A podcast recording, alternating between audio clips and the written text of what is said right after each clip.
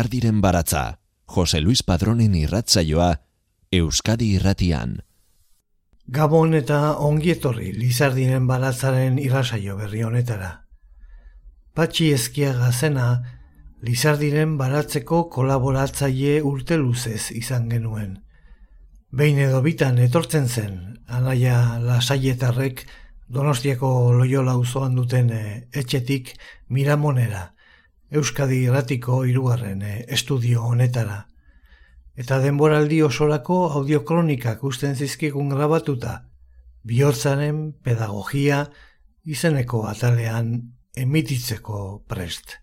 Eskuzabal eta musutruk egiten zigun eskaintza ura tamalez, 2018an eten zen. Hilzenetik lau urte igaro dira. Eta egia esaten badizuet, Ez ditut ale horiek berriro entzun orain arte. Ez naiz gauza izan arena hotxa berriro entzuteko. Gorderik zegoen, doluaren bakardaderik handienean. Gaur ordea, bidean aurrera pauso bat ematea erabaki dugu. Gure esku utzi zituen ale horien bildumatik, aukerak eta txiki batekin, eta grabazio horiek zuekin, Euskadi Ratiko entzule guztiekin partekatzea. Unea iritsi da. Hori baitzen ezkiagak Lizardiren baratzari emandakoaren edo egindako ekarpenaren izateko arrazoia, Euskarazko hitzari bizia ematea. Eta hori baita guri dagokiguna. Aldugun neurrian eta paltasun osoz, bitartekari lana egitea. Beraz, Arnasik eta gaurkotasunik bat ere galdu ez duten patxizkiagaren hausnarketa dotorekin osatutako irrasaio monografikoa izango da gaurkoa. Irrasaio postumoa nahiago baduzue. Leonard Cohenen kantuen bertsuek lagunduta.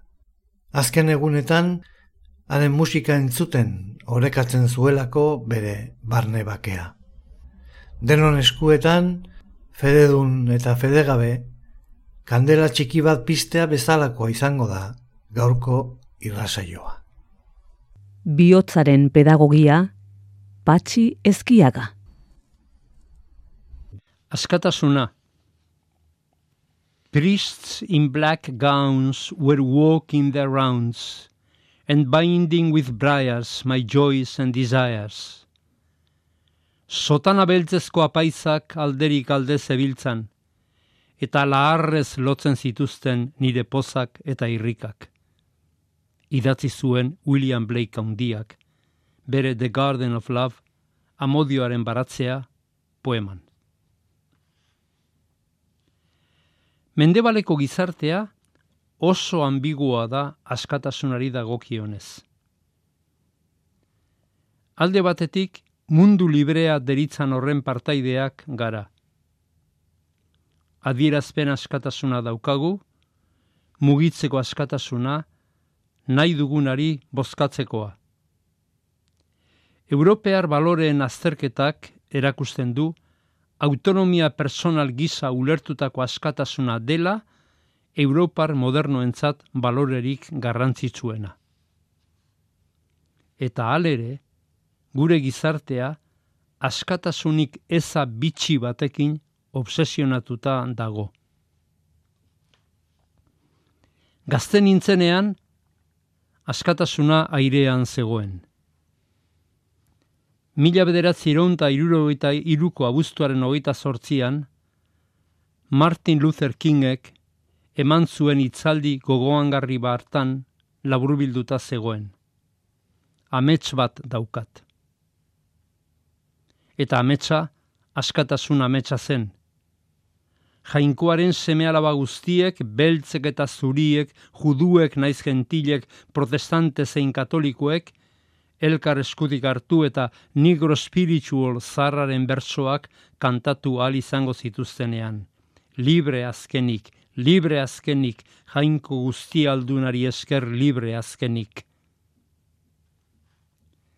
Berrogei urte geroago, Berlingo orma erori da, merkatu librea garaile atera da. Eta behar bada, ez garela lehen bezain libre sentitzen dugu. Historian, ez dugu inoiz hainbeste jende atxilotu. Estatu batuek, beste dozein lurralde bate paino jende askoz gehiago dauka atxilotuta, bataz beste, txina kenduta.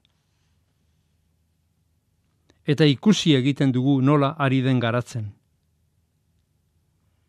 Garatzen zer? The Nanny State, aurtzain estatua deritzan hori. Kontrolaren kultura, eta nola bizigaren Bruselasetik etor dakizkigukeen arau gogorragoen beldurrez. Are gehiago, jende asko mentalki atxilotuta sentitzen da. Drogak, alkoholak, iraganak edo aurtzaroak, pobreziak edo bakardadeak, geneek atxilotuta. Arrigarria da, gizarte libre honetan zenbat jende sentitzen den behartuta. Aberatsak eta arrakastatsuak ere askotan harrapatuta sentitzen dira.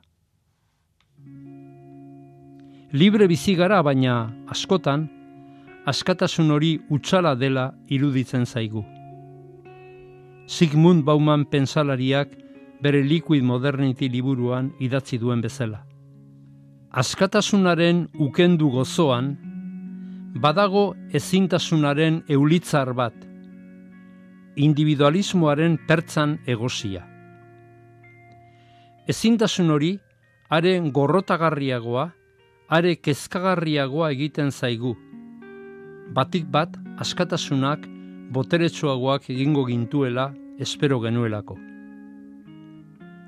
Agian horregatik, lehen aipatu dugun mila bederatzieron talarrogeita marreko Europar baloreen azterketaren amaieran, Bart McGettrickek idatzi zuen, Europearrok askatasunaren pedagogia behar dugula. Askatasuna da Europar modernoon baloren nagusiena, baina ez dakigu nola gozatu. Behar bada, askatasun sakonago batera jo beharko dugu. Hau da, gure bizitza doan ematearen askatasunera. I heard there was a secret chord that David played and it pleased the Lord. But you don't really care for music, do you? Well, it goes like this the fourth, the fifth, the minor fall, and the major lift. The baffled king composing hallelujah.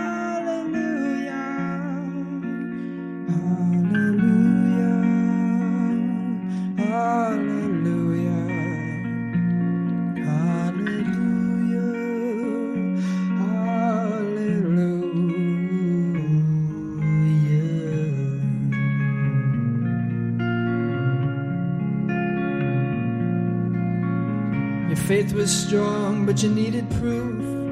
You saw her bathing on the roof, her beauty in the moonlight overthrew you. She tied you to a kitchen chair. She broke your throat and she cut your hair. And from your lips she drew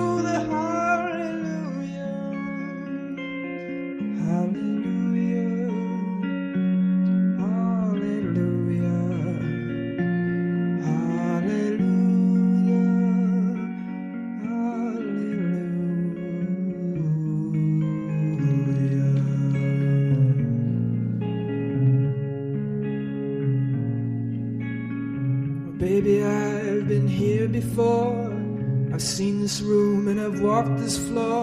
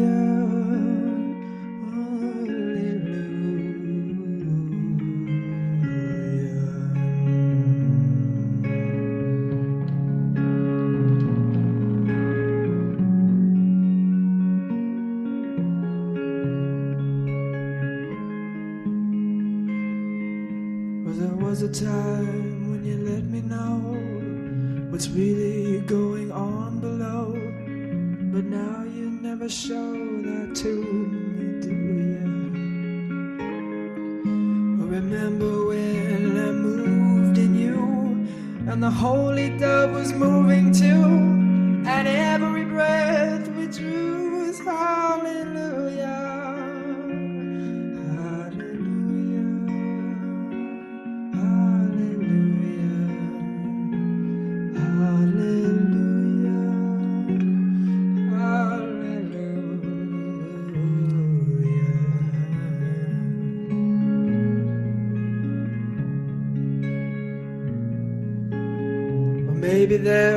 God above, but all I've ever learned from love was how to shoot somebody who I drew.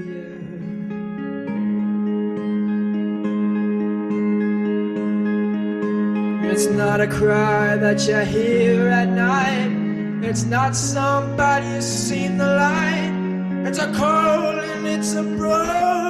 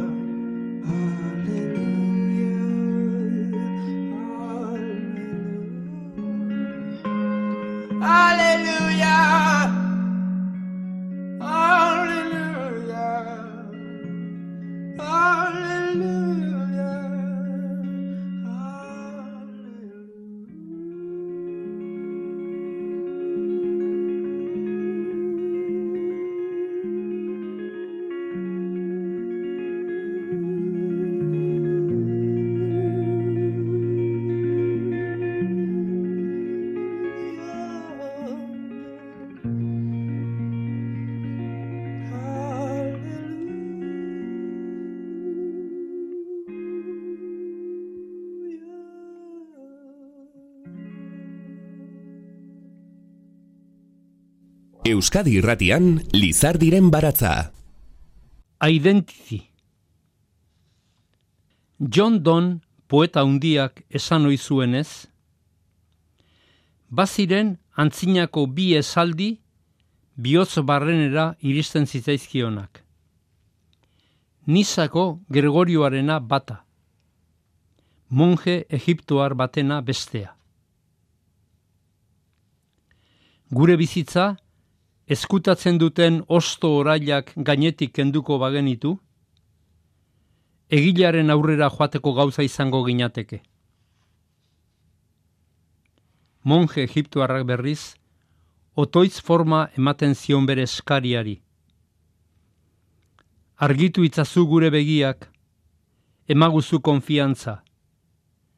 Egizu ez gaitezela lotxa, ez gaitezela astora, egizu ez dezagula arbuia geure burua. John Donnek zioen, jainkoaren egia erruki horra zela. Eta pare bat mende geroago, Walt Whitman poema poeta amerikarrak, onela deskribatzen zuen poetaren zeregina. Ez du epaitzen, epaileek epaitzen duten bezala aldiz, errukiorra da. Gizagaixo guztien gainean dizdiz egiten duen eguzkia bezala.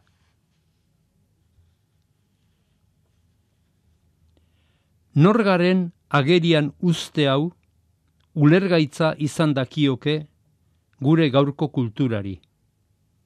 Oroar, zera pentsatzen baitugu. Norgaren erabakitzeko eskubidea daukagula. Kultura garaikidearentzat identitatea ez da aurkitu beharreko zerbait. Aukeratu daiteke.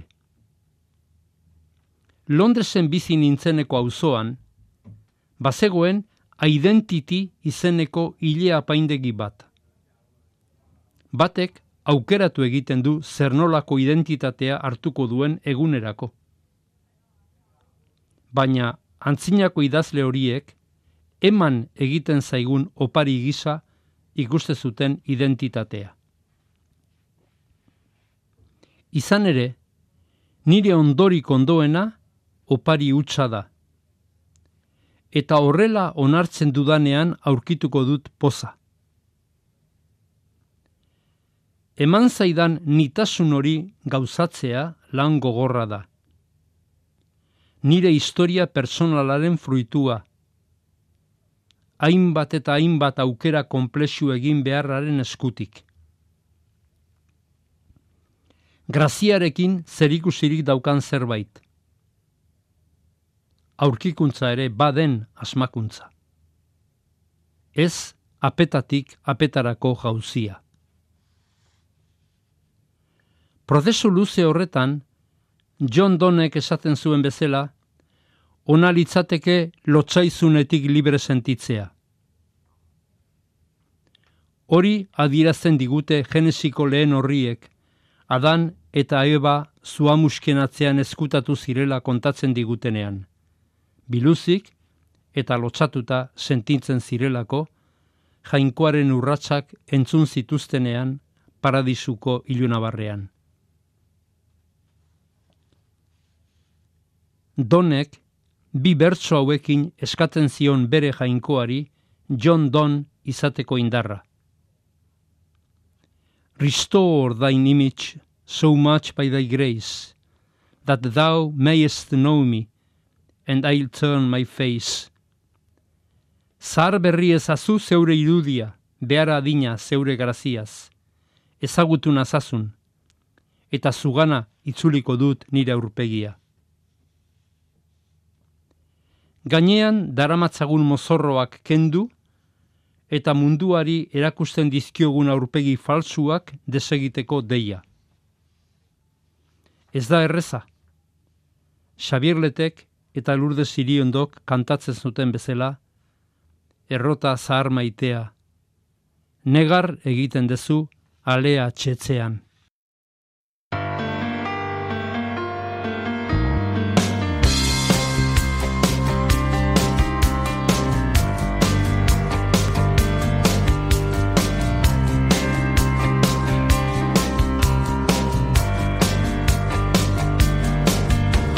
Sentence me to 20 years of boredom for trying to change the system from within. I'm coming on, I'm coming to reward them. First we take Manhattan, and then we take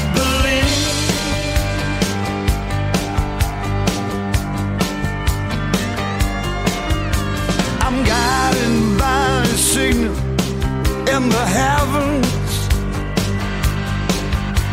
I'm guided by the birthmark on my skin.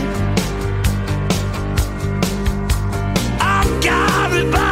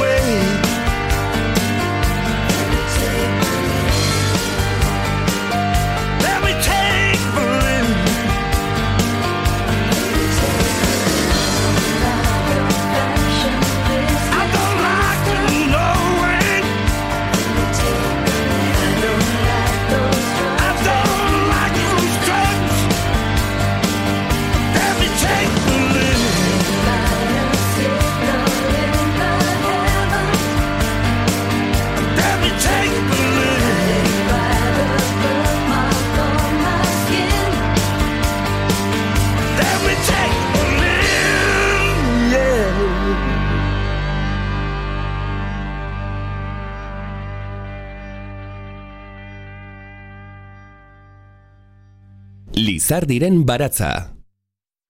Ogia, liburuak eta neskak. Idazleok, aldian behin barruari hitz egiten uzten diogu, eta iragan urruneko kontuak ateratzen ditugu. Errukiurra izan nahiko lukeen irribarrez. Nork ez du ezagutzen Salmen Rushdie? Nork ez du bere baitan haren irudin ba, irudiren bat egin? Gogoan dut, The Satanic Verses, bertso satanikoak argitaratu eta gutxira, oraindik erio mehatxua espata baten gisa buruaren gainean zeukalarik, kontatu zuen zerbait. Bere orduko eskutatokian, Jerusalemen. Ez dut haren mezua hitzez hitz gogoratzen. Baina oraindik fresko xamar daukat orduan esan zuena. Txikitan, gerra osteko urteetan guri ere esaten zitzaiguna gogorarazi baitzidan. Salmen Rushdie liburuak eta ogia lastantzen hasi zen. Etxean, norbaiti liburu bat edo txapati bat, gurinez igurtzitako gipuzka bat, lurrera erortzen zitzaionean, eroritakoa jasotzeaz gain, musu eman behar zitzaion. Barkamena eskatu beharko baritzaio bezala, berarekin arretatsua ez izateagatik. Rashdik dioenez, txikitan kaskarin xamarra zen, eta makina bat ogipuzka eta liburuei musu eman behar izan zien. Indiako etxe debotoetan, beti egon dira liburu santuei musu emateko itura daukaten personak. Rasdiren etxean etzen musurik falta. Iztegi eta atlasei musu ematen zitzaien, baita Enid Blytonen nobelei eta Supermanen komikiei ere. Rasdik barrez esaten zuen, inoiz telefonoaren distina erori izan balitzaio, ari ere musu eman beharko ziola. Hori guzti hori, neska bati lehen musua eman aurretik gertatu omen zen. Onartu beharrean zegoen, neskei musu ematen hasi zenez geroztik, ogia eta liburuak azken bigarren plano batetara pasazirela bere xarmantasunaren munduan. Baina ni idazlea naiz, esan zigun irribarre zabal batez eta idazle batek ezin ditu aztu bere lehen amodioak. Ogia eta liburuak. Jana gorputzaren zat, jana harimaren zat. Baote dago ezer, horrek baino errespeto gehiago, horrek baino maitasun handiagoa merezi duenik, izan ere, hitza maitatu ezean, ezingo dugu ezer ederrik idatzi. Dance me to your beauty with a burning violin.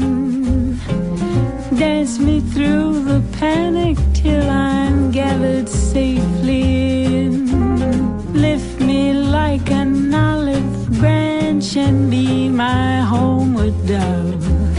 Dance me to the end of love. Dance me to the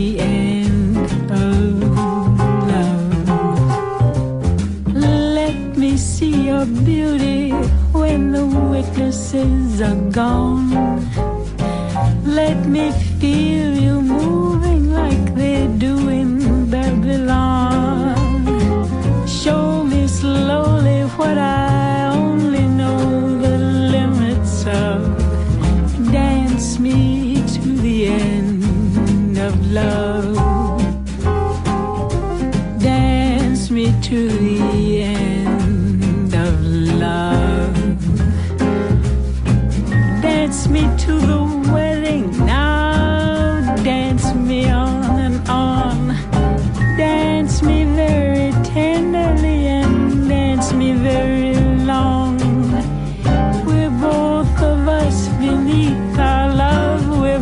Of us above. Dance me to the end of love.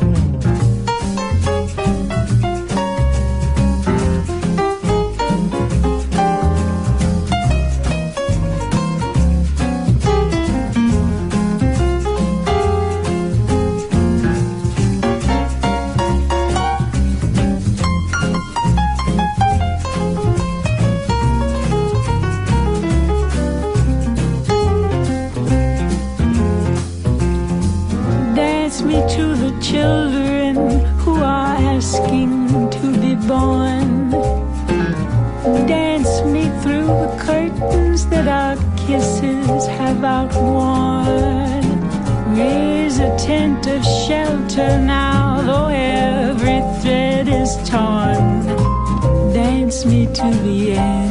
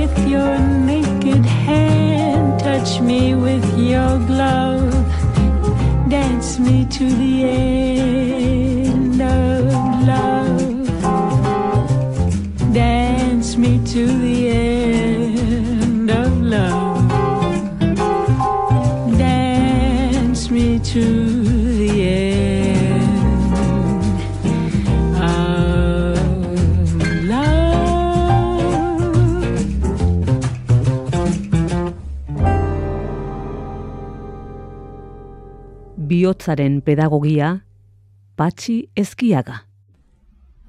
Paradisua. Enarak bezalakoak gara. Emigratzeko irrikitan udaberriaren etorrerarekin batera. Edo izokinak bezalakoak, barru-barruan korrontearen kontra etxerako bidera deitzen dituen deia senditzen dutenean. Izan ere, guk ere horrelaxe sentitzen dugu bidaiarako deia, abenturarakoa, egonezinak jota. Bidai hauek inora eramango ote gaituzten da kontua. Ea ez ote gabiltzan amaigabeko zirkulutan Israeldarrak basamortuan bezala. Mario Vargas Llosa peruarrak paradisoaren bila dabiltzan bi personen historia kontatzen digu. El paraíso en la otra esquina liburuan. Paul Gogenen eta bere amona Flora Tristanen historia. Gogenek gizarte industriala kondatu gabeko paradisu tropikal batean jardun zuen, bila.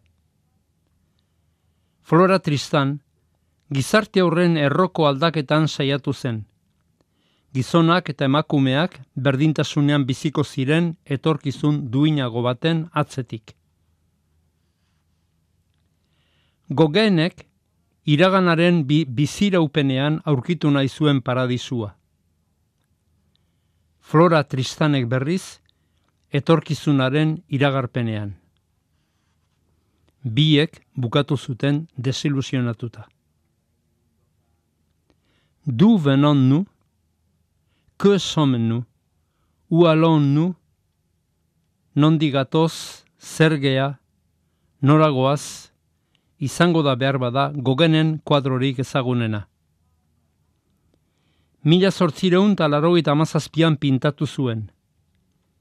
Eta bere testamentua izan zen, bere buruaz beste egiten saiatu baino lehen. Mendebaletik taitira joana zen paradisoaren bila, baina ondatuta aurkitu zuen. Mila sortzireun eta larogeita maikan, Markesa suarteetara jo zuen. Baina administrazio koloniala eta misiolariak aurreratu zitzaizkiola aurkitu zuen.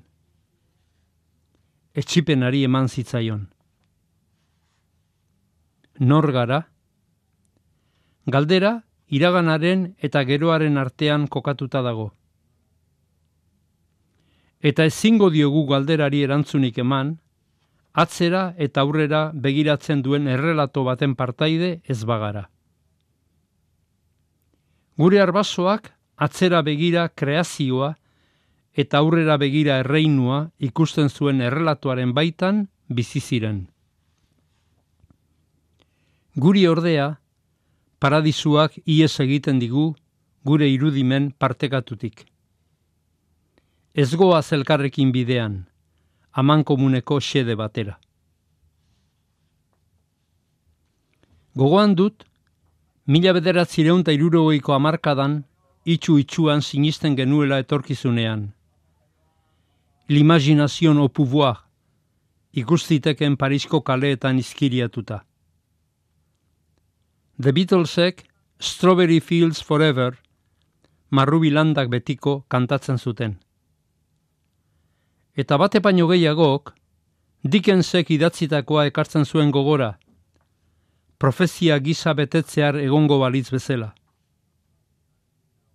Denbora amaiera aldera doa, eta funtzean mundua, hobea, adeitsuagoa, barkaberagoa eta itxaropensoagoa da, aurrera doan einean, hori zioen Dickensek. Neurri handi batean ordea, konfiantza hori galdu egin dugu. Bitxia badi- badirudi ere, Berlingo hormaren erorketak markatu zuen mila bederatzireun talarrogeita bederatzean unerik esanguratsuena. Fukuyamak esan zuen bezala, historia bukatu da. Gizartea errotik antzaldatzearen ametsa ahuldu egin zen. Etorkizunerako promesari gabe, oraina bizi beste zer egin dezakegu guk, orainaren belaunaldikook, Hugh Raymond Picardek idatzi zuen bezala, oraina da gure aldian aldiko horizonte berria. Gure portu segurua denboratasunaren ozeanoan.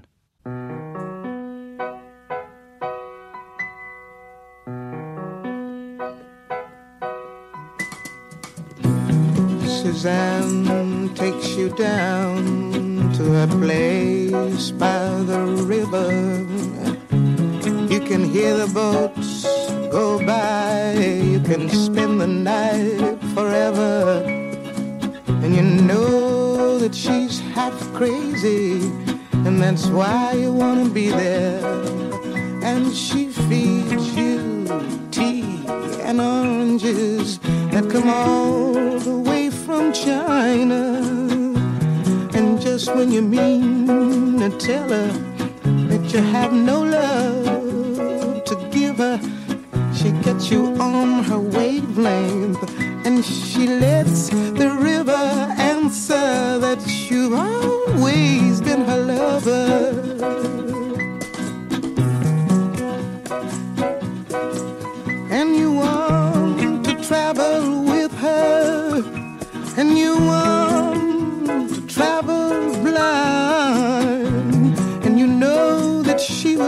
You, Oh, you touched her perfect body with your mind, yeah. Now Jesus was a sailor when he walked upon the water and he spent a long time watching from his lonely tower and when he knew for certain only drowning men could see him he said all men will be sailors then until the sea shall free them. Yeah yeah yeah yeah but he himself was broken long before the sky would open forsaken almost human. He sank beneath your wisdom like a stone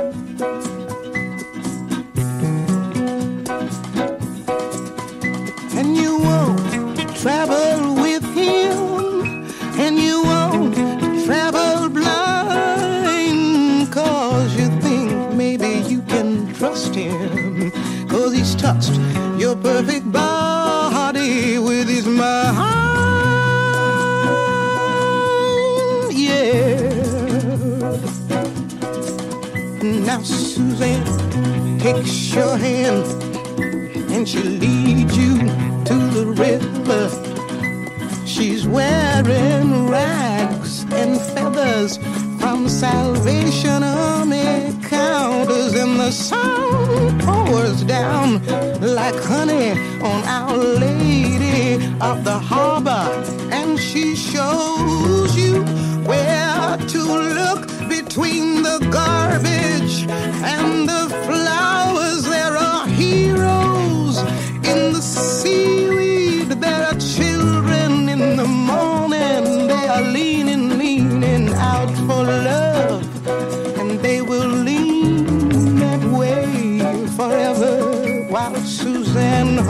the mirror.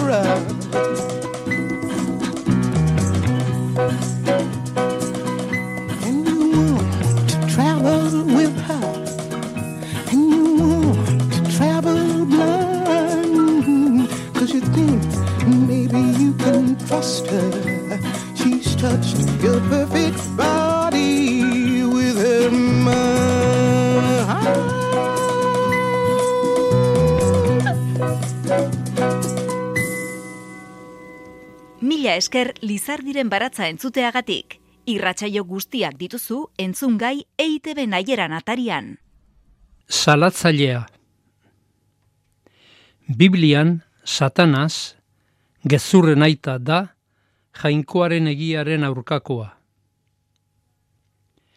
Eta bere gezurra ez datza egia pixkanaka zatitzean, kalkulu erroreak egitean, politikariek esan ohi diguten bezala. Haren gezurra, jainkoaren eta adan eta ebaren artean, zalantza eta mesfidantza ere itzean datza. Susmagarri egiten du jainkoa bera. Haren izenak, satanaz, salatzailea nahi du esan. Eta apokalipsia bera hitz beldurgarri hauekin bukatzen da. Orain etorri da salbamena. Bota baitute zenideen salatzailea. Guretzat, besteak errukirik gabe ikustea da gezurrik handiena. Besteen onari begiak itxi eta haien gauza txarrikin haien bizkarra zamatzea. Izan ere, inoiz ez dugu inor den bezala ikusiko, baldin eta ez badugu begi erruki horrez ikusten.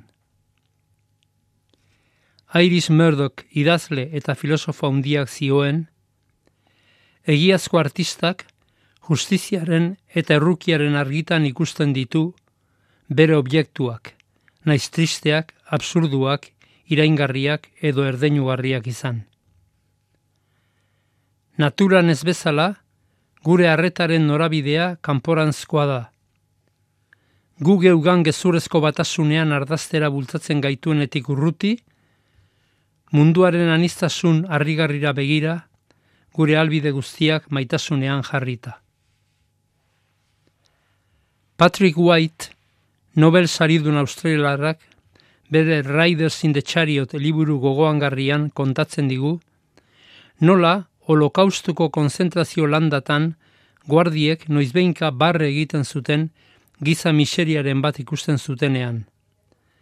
Baina oroar, topagunean biltzen zituztenean, nahiago zutela is iluntasuna, bertako abstrazioan gorrotatu alizateko juduaiek guztiak.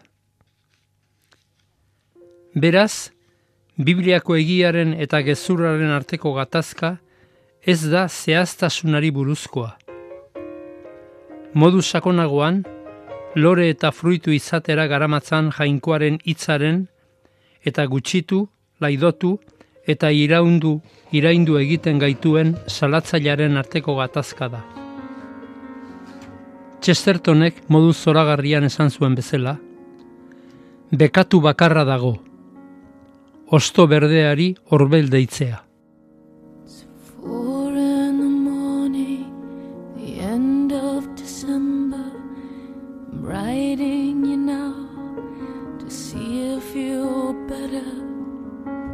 New York is cold, but I like where I'm living.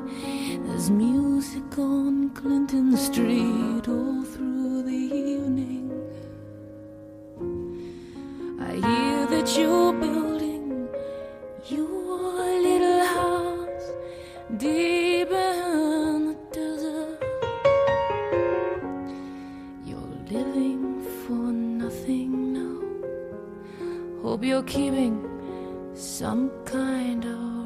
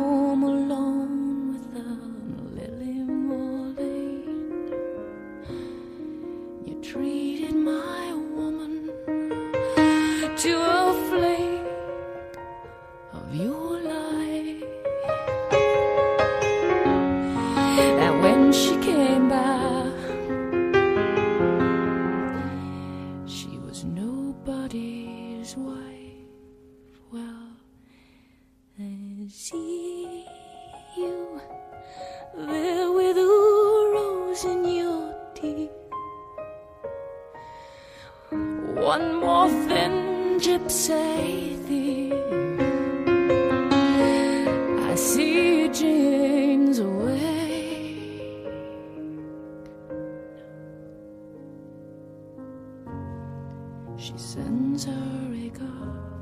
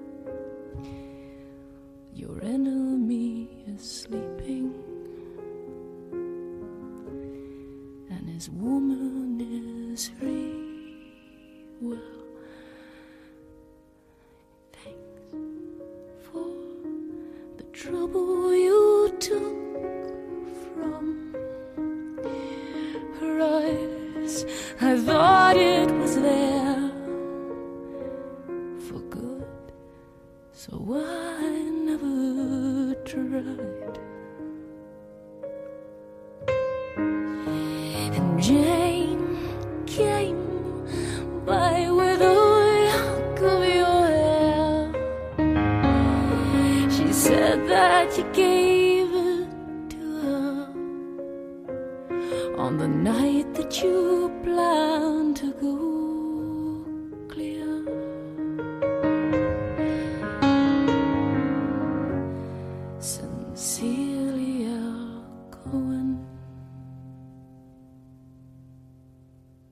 Lizardiren baratza. Mitoak, parabolak eta sandaliak. Hipotesi bat besterik ez da. Baina nire ustez, badira zenbait pertsonaia gure zibilizazioaren erdigunean daudenak, besteak beste haien bizitza eta eriotzetik sortutako barne alfabetoek osatu dutelako gure hizkuntza existentziala. Izan ere, halako naigabe ukitu bat utzi digute. Eta itxaropenezko gar bizi bat une berean. Nola uler genitzake Hegel, Kierkegaard eta Niste, Atenaseko Sokrates eta Nazareteko Jesus gabe? Bata zein bestea genioak ziren. Ezberdinak ordea. Greziarrak bere doxa platonikoaren gehiena mituen bitartez adierazi zuen. Nazaretarraren irakatziak berriz parabolatan agertzen dira. Memorizatzera zuzendutako ahozko takigrafia.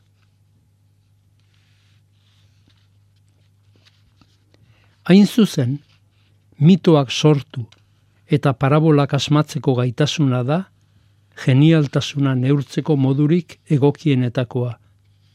Literaturan, naiz musikan. Eta modernitatean, Kafka jar genezake horren adirazle gisa literaturan. Wagner musikan. Hildo beretik bidaiatzea aukeratu duten beste zenbaituek bezala, mito eta parabolarik ederrenak interpretaziora irekita daude. Oreka ezegonkor batean uzten gaituzte gure parafrasietatik iesean. Behar bada, beren funts ezkutuan, laua izetara zabaldutako metaforak direlako. Gure harima etengabe ari dela, bere esan nahi egarria aseko duten iturburuen bila adierazteko. Horregatik, ezin ahantziko dugu badirela existentziaren beste zenbait interpretazio ardatz. Bosteun eta hoita zazpigarren urtean, Bodiharma patriarka kantonera iritsi zenean, bereala gogorazi zien jarraitzailei, maisuak bere ikaslei agurrezan ondoren, mendirako bidea hartu zuenean, sandalia bakar bat besterik ez zuela utzi atzean.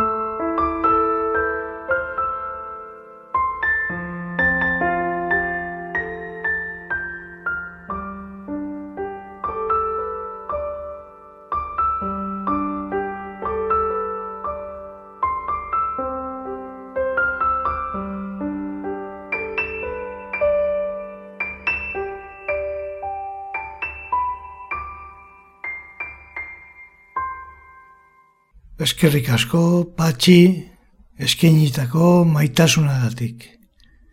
plazera izan da zuri entzutea. Eta zui ere mila esker zuen arretagatik datorren astera arte.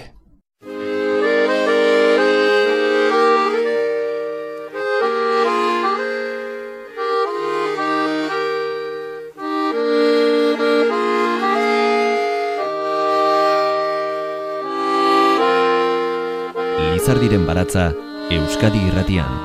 Jose Luis Padrón. Vor der Kaserne, vor dem großen Tor, steht eine Laterne und steht sie noch davor. Dort wollen wir uns wiedersehen, bei der Laterne wollen wir stehen, wie einst Lili Marleen, wie einst Lili Marleen. Unsere beiden Schatten sahen wie ein aus, dass wir lieb uns hatten, das sah man gleich daraus. Und alle Leute sollen es sehen, wenn wir bei der Laterne stehen, wie einst Lili Marley, wie einst Lili Marley. Deine Schritte kennt sie, deinen schönen Gang. Alle Abend brennt sie, doch mich vergaß sie lang. Und sollte mir ein Leid geschehen, wer wird bei der Laterne stehen? Mit dir, Lili Marley, mit dir, Lili Marley.